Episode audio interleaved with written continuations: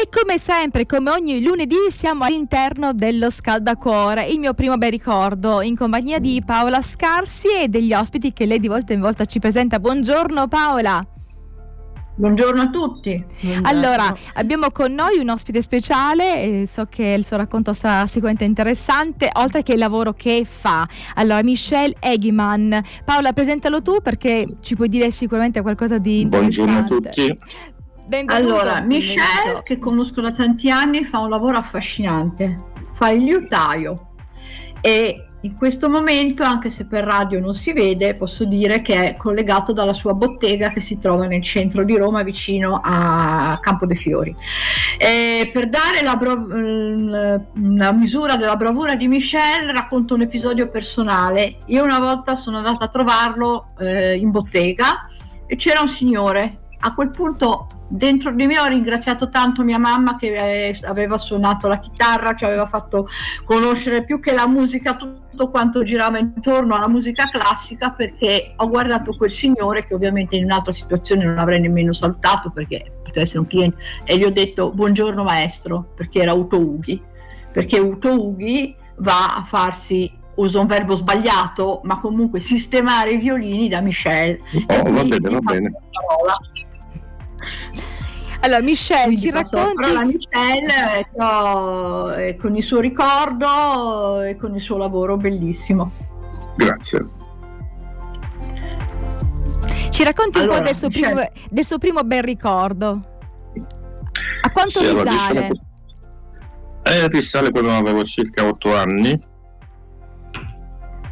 quindi mezzo secolo fa.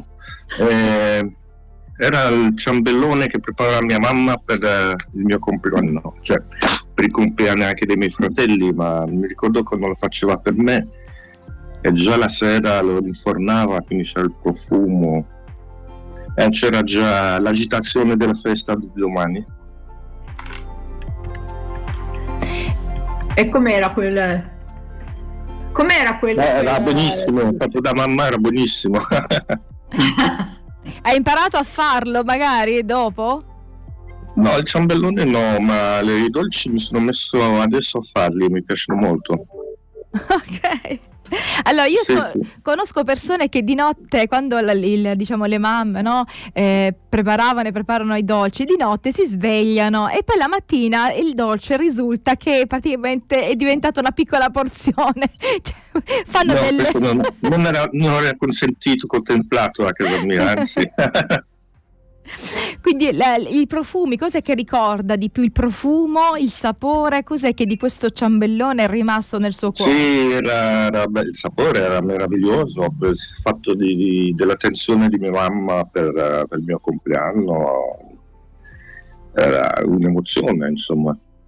Quindi si caricavano voglia... i sentimenti, di, emo- di, quei sentimenti che la mamma, diciamo, metteva no? nel fare quel dolce per i propri figli. Sì, sì, sì, esatto, sì, sì prendersi del tempo. E ci racconti esatto. un po' del suo lavoro, no? Eh, sì. Diciamo, il, diciamo il, il, suo lavoro è un lavoro, penso che mm, è molto impegnativo, no? Ci vuole sicuramente, è un'arte, no? Una, quando ha iniziato no? questo lavoro e quando ha capito di avere questa, questa passione? Allora, diciamo che mi sono interessato alla liuteria all'età di 15 anni circa eh, ho quasi subito frequentato, dei lutai della zona in Svizzera che sono sempre stati molto disponibili a farmi vedere. E poi ho fatto il mio primo vino a 18 anni da un lutaio che ringrazio sempre, è stato molto gentile, una specie di padre, più che solo un insegnante di luteria, è un'esperienza fantastica. Dopodiché sono venuto a Cremona, famosa per la luteria, e ho, fatto, ho frequentato la scuola per quattro anni. Sia la scuola che bottegare altri lutai, anche lì molto aperti, molto gentili.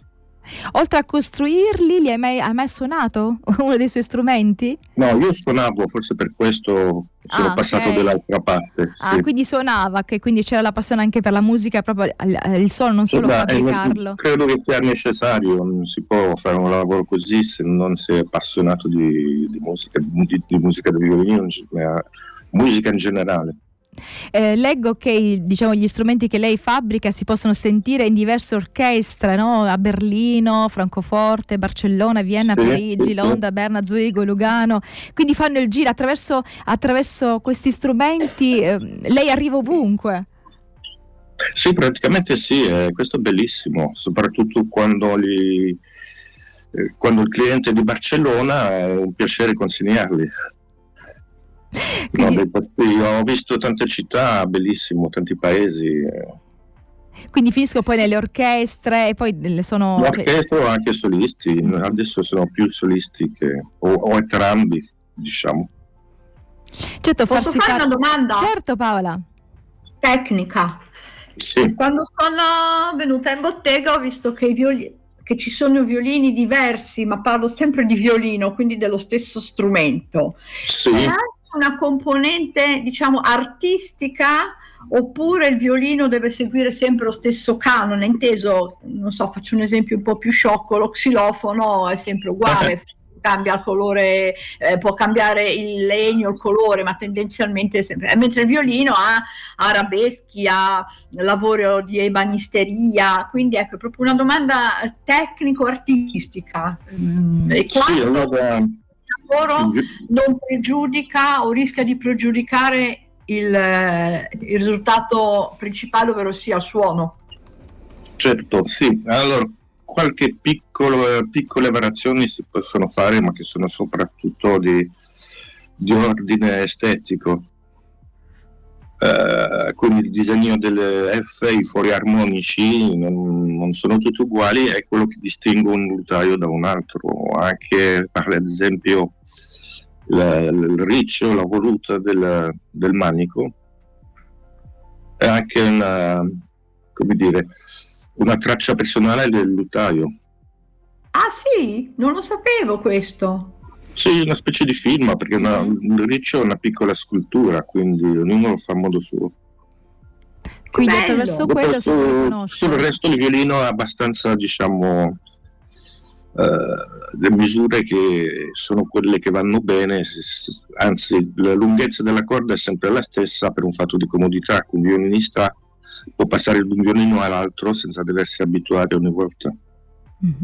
Stiamo parlando di musica, musica di un certo livello, musica che eh, parla ai cuori, la musica dei, dei violini, del, degli strumenti, diciamo quando uno strumento a corda produce un suono che è diverso non rispetto magari ad altri strumenti come quelli a fiato. Abbiamo con noi il piacere di poter eh, conoscere eh, la, la, bravura attraverso quello che il suo racconto, il maestro liutaio di, che si trova a Roma, Michel Eghiman.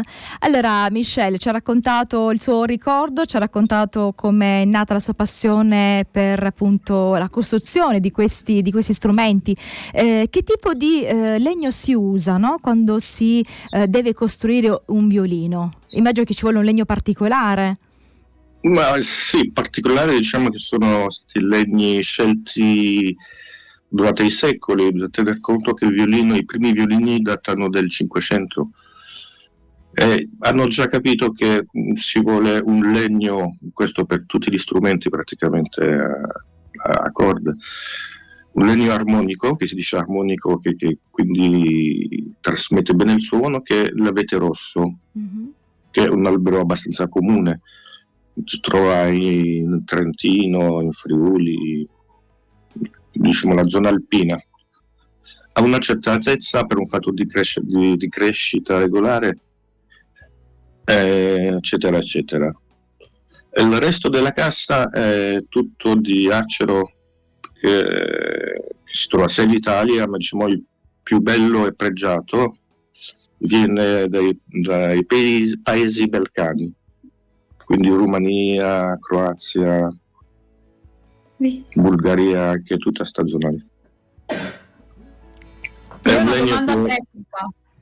Sì? Una volta mi ricordo, tu mi avevi detto che dovevi aggiustare, uso sempre questo verbo improprio, l'anima del violino di Uto Ughi e che era un lavoro impegnativo. E allora io ti chiederei che cos'è l'anima di un violino e nel caso specifico che violino era, visto che sì.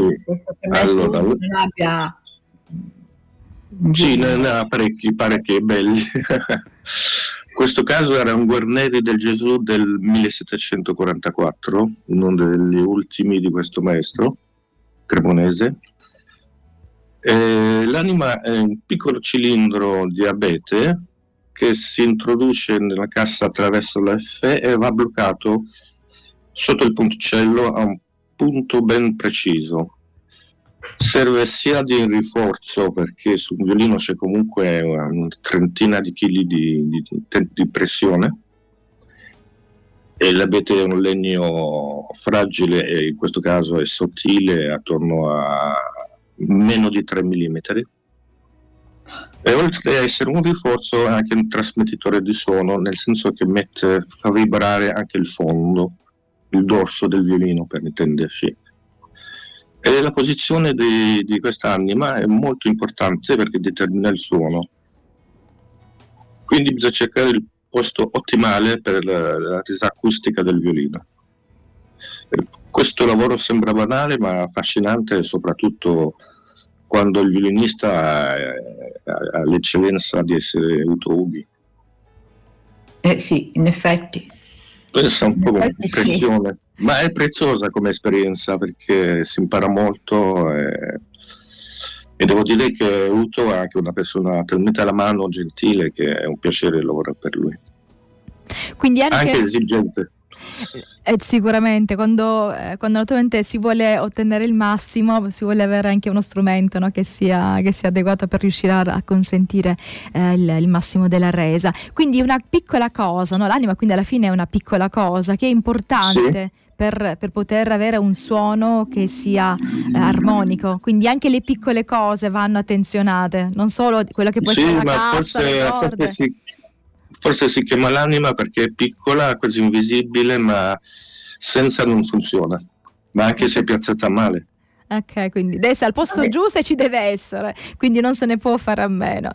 Allora, allora, io aggiungo una cosa diversa, ma sempre collegata all'anima, nel senso volevo parlare un attimo del mio libro, Lo scaldacuore. Sì semplicemente per ricordare che è un libro che si può acquistare, che è nelle librerie, si può ordinare, che è su Amazon, cioè che è una collezione di meravigliosi ricordi che noi ascoltiamo settimana dopo settimana da parecchio tempo insieme, carissima Daniela, e però chi vuole li può trovare tutti acquistando il libro, ecco, Erga Edizioni, Lo scaldacuore di Paola Scarsi e quello di Michelle è uno è uno dei tanti ricordi che a me è piaciuto raccogliere perché anche qui, come dire, chi l'avrebbe mai detto che un liutaio poi come ricordo avrebbe portato quello del dolce che la mamma gli preparava quando era piccolo e tanti ricordi significativi della vita delle persone che eh, ho coinvolto nel mio libro sono inaspettati rispetto alla posizione e alla professione che mm. svolgono oggi ed è una cosa che mi ha tanto colpito e che effettivamente poi scalda il cuore. Forse perché i ricordi del cuore, eh, Paola, poi eh, sono, mm, come si può dire, usano le stesse corde, no? se vogliamo rimanere sempre nell'ambito sì, della sì. Musica, cioè toccano eh le stesse sì. corde, cioè le, corde dell'infanzia, le corde della famiglia, degli anni passati, no? con i fratelli o con la mamma o col papà, sono quelle cose che restano. Ed è vero il ricordo di Michelle perché è proprio l'idea della mamma che si prende cura dei propri figli con cose semplici, cioè preparare un, un semplice dolce, però fatto con cura, fatto con amore. Eh, e diciamo si, si colora no? uh, di, questa, di tutto l'affetto, di tutta la tenerezza di una mamma e penso che la mamma è sempre la mamma, anche, da, anche quando si è grandi la mamma resta, resta certo, la figura certo. principale, vero Michelle?